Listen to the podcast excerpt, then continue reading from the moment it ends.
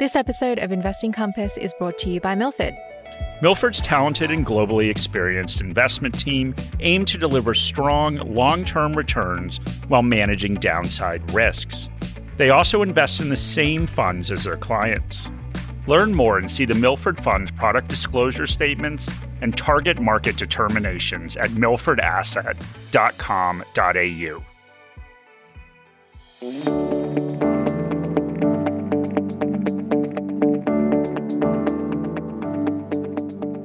Welcome to another episode of Investing Compass. Before we begin, a quick note that the information contained in this podcast is general in nature, does not take into account your personal situation, circumstances, or needs. So today is our 150th episode, and a lot has happened obviously in 150 episodes. We release them every week. We've shared different career progressions and life stages, I guess. but nothing's happened to me. You got, you got married. promotion. You got married. You bought a house. I know. Your Nothing. Life, your life is kind of downhill once you hit 40, right? Well, my life's been downhill for a while. I don't know about 40. Something to look forward to. Um, but Mark, you have a new role. I do. Yes. Do you want to talk a little bit about it? Well, I mean, I think for everyone who's listening to the podcast, it will probably be exactly the same. Yeah. we'll just be focusing a lot more on content, but you're now the director of Personal Finance Australia, Uh, which is very exciting. yeah, no, it is exciting. So I don't think there'll be much of a change, except for I get to not do some stuff I did before, Yeah. which is good. so, okay. so should we get on with this 150th episode? Let's Unless do do you have anything you'd like to share about your life? No. Okay. I think I share a lot on this podcast. So let's pull back on that. Okay, well, exactly. That's what you can look forward to the next 150 episodes. so, when we started Investing Compass, we of course had no idea that we were going to do 150 episodes or maybe even five episodes. But we have been very, very thankful that we've been able to build an audience and the audience has stuck with us. And yeah, I think we just wanted to say that we're humbled and grateful to be able to help people hopefully achieve their goals and that enough people find this interesting that we get to keep doing it. Yeah, and we've said this a lot and we'll keep saying it that it is our favorite part of our job. And having you listen means that we get to keep doing it and get to keep helping people, which means a lot to the both of us. And one of the recurring themes in this podcast is that as much as we can provide guidance, investing is work. And it is work on your part to understand what you're investing in and why. And it's work to educate yourself and continue that education to evolve as the market evolves and the world around you evolves and ensure that you are, as a self advised investor, still on track and pivoting as needed to achieve your goals. Yes, you've got to work for your lunch, but we're going to do some of the work for you today. If we look at our Investing Compass episodes, we've got over 430,000 words. That means that over 55 hours of listening to us. So we'd like to think that we're the only podcast you listen to. But of course, we know that's not true. And we Yeah. do encourage people to listen to other podcasts, read other perspectives, and of course, challenge your understanding and your viewpoint to find what works for you.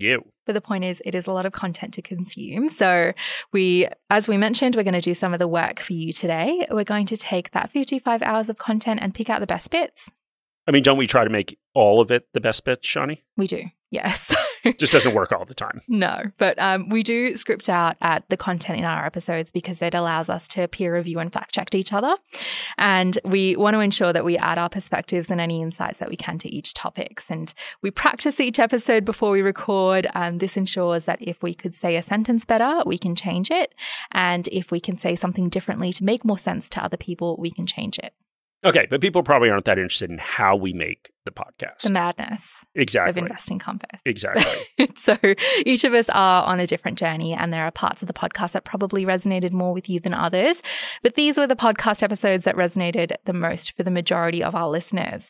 And those are the most popular topics by listens. and there's a bit of a theme here. hmm So maybe we should just keep making ones that are like these. Yeah. That's what someone smart would do. Yes. But anyway, the first of these five episodes we're going to talk about, actually, the first two of those five episodes are about how the market's doing. So, our State of the Market podcast, and basically tries to guide investors on what they should do and how they should interpret the current environment. And we certainly want these episodes to be more than simply market news because anyone can tell you what happened. We want to take what is happening in the market and apply a consistent approach and mindset around investing. Because without this framework, investors can find themselves just chasing events after they've occurred, and that's not a formula for success.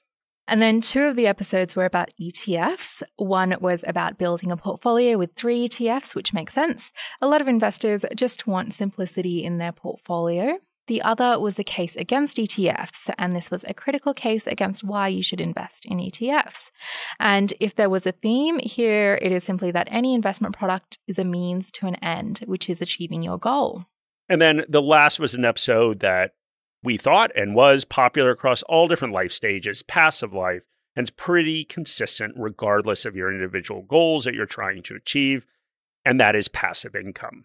All right, so let's pull our top insights from these episodes. Okay, why don't we start with the market episodes? And the first one was one that we published in January, and the other one was in May of 2022. So a little bit old, but we'll hopefully apply those lessons to today. So the one in January was a little bit different. It was speaking about markets, but a worst case scenario, and we called it a disaster response. Uh, militaries play war games, governments run disaster ex- response exercises. And this was Investing Compass running an exercise to see what would happen in a worst case scenario for equity markets. We described market movements in the fourth quarter of 2021, where we saw the riskiest parts of the market as represented by small cap growth shares or small companies trading at high valuations starting to implode. And since then, that has continued. The riskiest investments, SPACs and crypto, have continued their retreat. In short, investments lacking in fundamentals fell significantly. Companies without earnings and cash flows were hit hard. And this happens repeatedly throughout market history. We can all get a little manic about certain types of investments from time to time. But as Warren Buffett says, it's only when the tide goes out that you see who's swimming naked.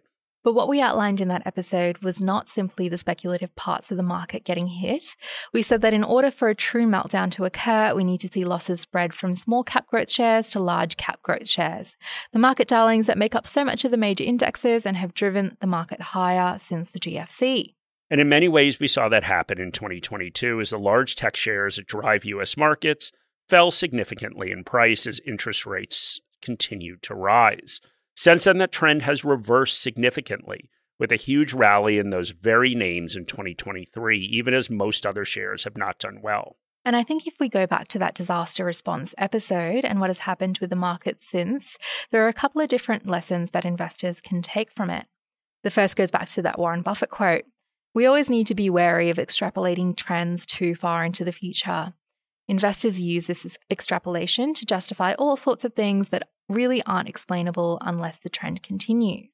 In this case, it was the notion that interest rates would stay close to zero for the foreseeable future and that inflation has been tamed. That in turn justified the high valuation levels on some of the most speculative investments, as well as some of the large tech names that made up so much of the market. It also led to some assumptions about consumer spending in the face of record low interest rates is worth challenging these assumptions just to see what the impacts would be in your portfolio and your personal finances. The next lesson is for both active and passive investors to always remember the implications of market cap weighted markets. In both the downturn in 2022 and the surge so far in 2023, we've seen that the biggest shares, especially in the US market, drove the returns for both active and passive investors. The performance of a relatively small number of shares can drive markets. Remember that the performance of the overall market is not reflective of the performance of the average share. Our next market update showed these lessons playing out. On May 10th of 2022, we saw that over the previous three months in the US large cap growth category, they fell about 28.5%. That is the worst performance of any combination between style, meaning value, core, and growth, and market cap, meaning large, medium, and small companies. And looking at the NASDAQ, we saw some remarkable movements. 45% of the shares that trade on the NASDAQ were down more than 50%. Over 20% were down more than 75%, and 5% were down more than 90%. And we warned that if this spread to large cap shares or the biggest companies, it would drag down the indexes. When the second episode was released in May, year to date, the Nasdaq was down more than 28% and the S&P 500 was down close to 18%. And in this episode, we spoke about why markets fall. There are instances when investors pay too much for the risk that they are taking on. The valuation and the expectations that are priced into an investment are both so high that it is almost impossible for any future events, either company specific or economic or geopolitical, to meet those expectations. So, when those sky high expectations for a company, for the economy, or for future returns aren't met, the market falls. And that fall can be fast and it can be significant. And the jargon that is put out to describe this phenomenon by the investment industry is that we're seeing a repricing of risk. And what this means is an acknowledgement that investors had bid up prices to the point where the return they were setting themselves up to get was not fair compensation for the risk they were taking. They saw a future that was just so full of endless possibilities for good things double digit returns, endless technological innovation, a stable geopolitical situation, competent and clairvoyant central bankers, and accommodative politicians motherhood and apple pie, or as Alan Greenspan put it, a rational exuberance. Ultimately, the two episodes looked at volatility in markets and how this can impact investor outcomes. But the main lesson that we took from this is that valuation levels will change, prices will change, investor and market sentiment will change. It's important that as investors, we have a framework and a plan that allows us to see past this noise, something that keeps us on track as the volatility is inevitable. It is a price that we pay for the returns that we get. Over the long term, investors have been rewarded for riding out this volatility. The chance for us as investors to increase our success in the pursuit is that we truly understand what we're investing in to reach our goals and how these assets behave, reducing the nervousness that we as humans naturally will feel with volatile markets comes with understanding this behavior. Want to give your portfolio an offensive and defensive strategy? Check out the award winning Milford Australian Absolute Growth Fund. Utilizing the skills of Milford's experienced investment team, the Milford Australian Absolute Growth Fund has been focusing on delivering a smoother journey for investors for over half a decade. With an emphasis on managing risk and generating absolute returns, this lower volatility equity fund can play a key role in a diversified portfolio. The fund strives for long term capital growth while mitigating the ups and downs typically experienced when investing in share markets. Find the Milford Australian Absolute Growth Fund, ticker symbol MFOA, on your trading platforms or at milfordasset.com.au. And before you invest, be sure to read the fund's product disclosure statement and target market determination, also found at milfordasset.com.au. Okay, so let's move on to the ETF episodes. The first was about being able to build a portfolio with three ETFs, and this looked ha- at how you could diversify your portfolio and get exposure to the asset classes you need with three trades. And we can see how this is an appealing concept for many investors. Investing means that you are constantly exposed to choice, and the choices and information that investors are inundated with can be exhausting. A simplistic portfolio not only means that you spend less time on portfolio admin, but it also means that you're less likely to overtrade, and therefore it is likely that your portfolio will have better results. So the three ETFs that we picked were Vanguard MSCI International ETF with the ticker symbol VGS. So that was for international equity exposure. VanEck Australian Equal Weighted ETF with the ticker symbol MVW for domestic equity exposure. And then finally, the iShares Core Composite Bond ETF with the ticker symbol IAF. That was the choice for exposure to the Aussie fixed income market. The main reasons that we picked these ETFs were fees, the underlying exposure that you get, and liquidity that means less trading costs. VGS, our analysts cite how cheap the fees are, the liquidity or the ease with which you can move into and out of the ETF, the diversification, and the track record that Vanguard has of being able to match the index return. That is what earned it a silver rating from our analysts. When we look at MVW, the domestic equity exposure, the reason we've selected this ETF is based on the unique attributes of the Aussie market. We talk a lot about the concentration in the top 10 holdings and particularly in BHP, which makes up close to 10% of the index. That only tells part of the story. The Australian market is really narrow, which means that a handful of sectors and industries dominate, including financial services and mining. And we think in this situation, you aren't really getting adequate diversification. That is why we really like the equal weighted ETF from VanEck. And we've seen this a little bit this year, although it is too short of a time period for any definitive conclusion. But the equal weighted index has outperformed the market cap weighted index by less than 2%, but still by something. And the last one, our fixed income exposure with IAF. It is cheap at 0.15% fee and has low tracking error, so you're getting the index return. And that index in this case is the Bloomberg Ausbond Composite Index. The index is mostly made up of government bonds, but it also has some exposure to corporate bonds. We spoke about asset allocation as well, and asset allocation is important because it is one of the largest determinants of your returns.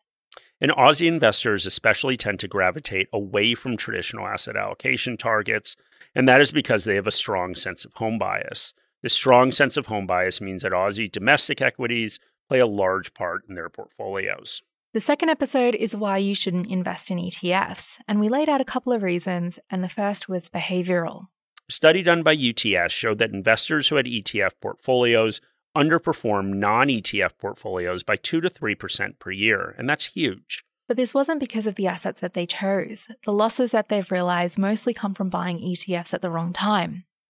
But ETF portfolios outperform when they're held for the long term. That means that adopting a buy and hold strategy helped in the long term, more so than the vehicle. The next was tax.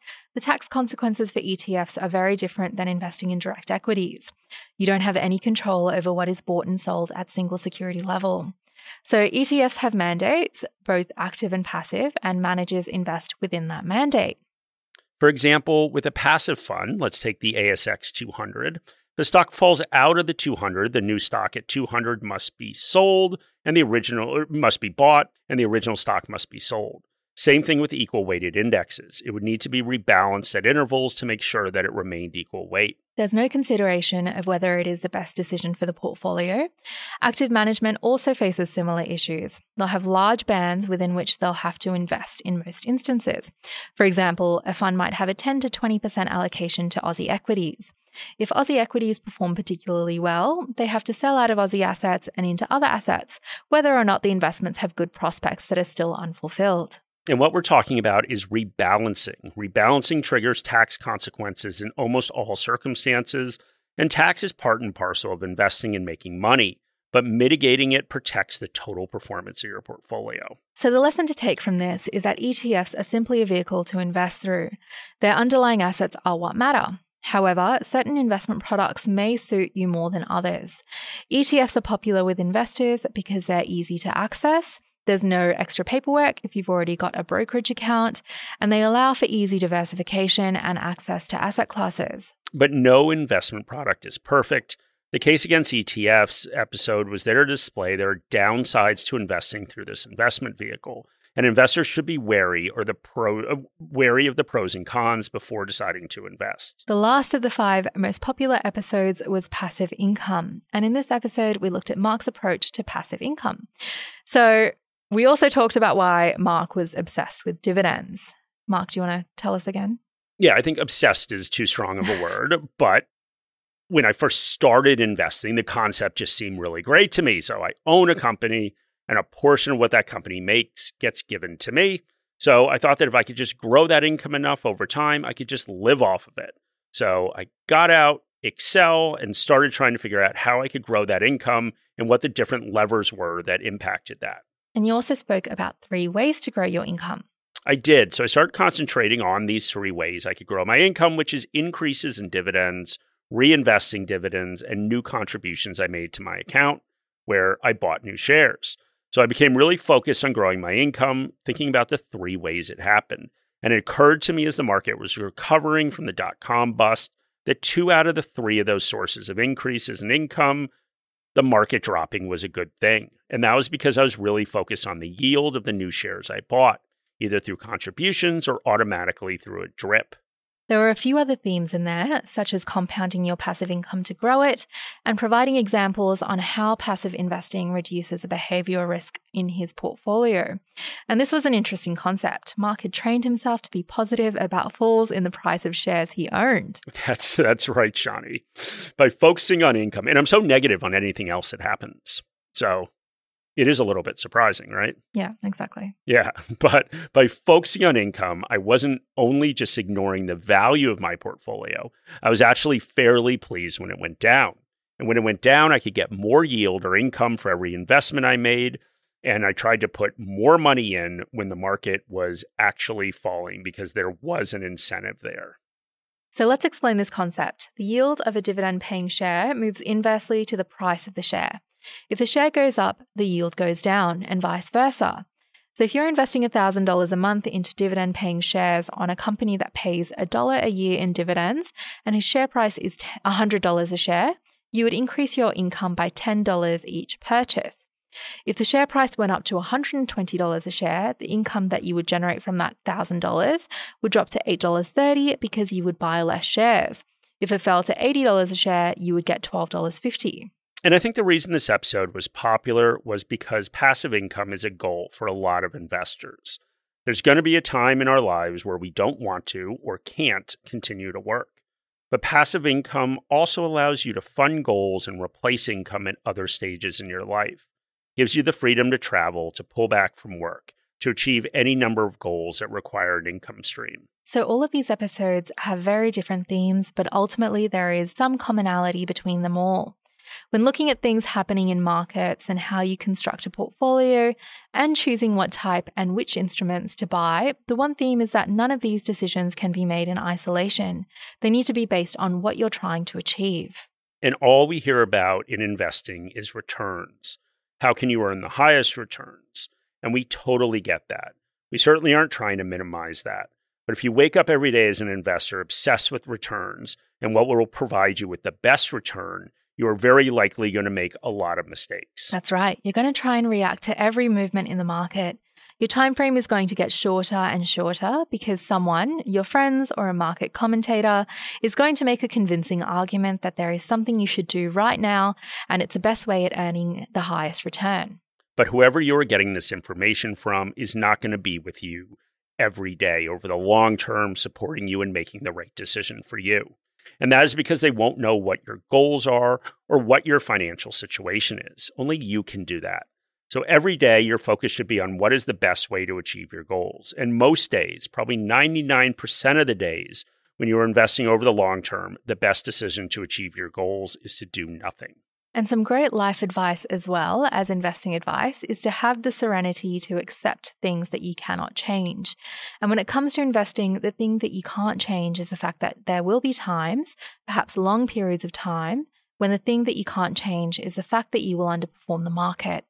Certain investments you purchase will not work out, and you will always wish that you had purchased other investments. So, we hope that through the first 150 episodes of Investing Compass, you have come to realize and accept that. And the way to minimize regret and the negative impact it has on your decision making is through education and self awareness of what you're trying to accomplish. So, Shani, Will, and I are incredibly grateful that we get to do this and put out this content. And as always, we want to keep making this better. So, please send an email to my email address in the episode notes if there's any particular episode you'd like to hear or if there's any suggestions for improvement. And once again, thank you so much for supporting us. This episode of Investing Compass is brought to you by Milford. Milford's talented and globally experienced investment team aim to deliver strong, long term returns while managing downside risks. They also invest in the same funds as their clients. Learn more and see the Milford Fund's product disclosure statements and target market determinations at milfordasset.com.au. Any advice in this podcast is general advice or regulated financial advice under New Zealand law prepared by Morningstar Australasia Proprietary Limited and or Morningstar Research Limited without reference to your financial objectives, situations or needs. You should consider the advice in light of these matters and any relevant product disclosure statement before making any decision to invest. To obtain advice for your own situation, contact a financial advisor.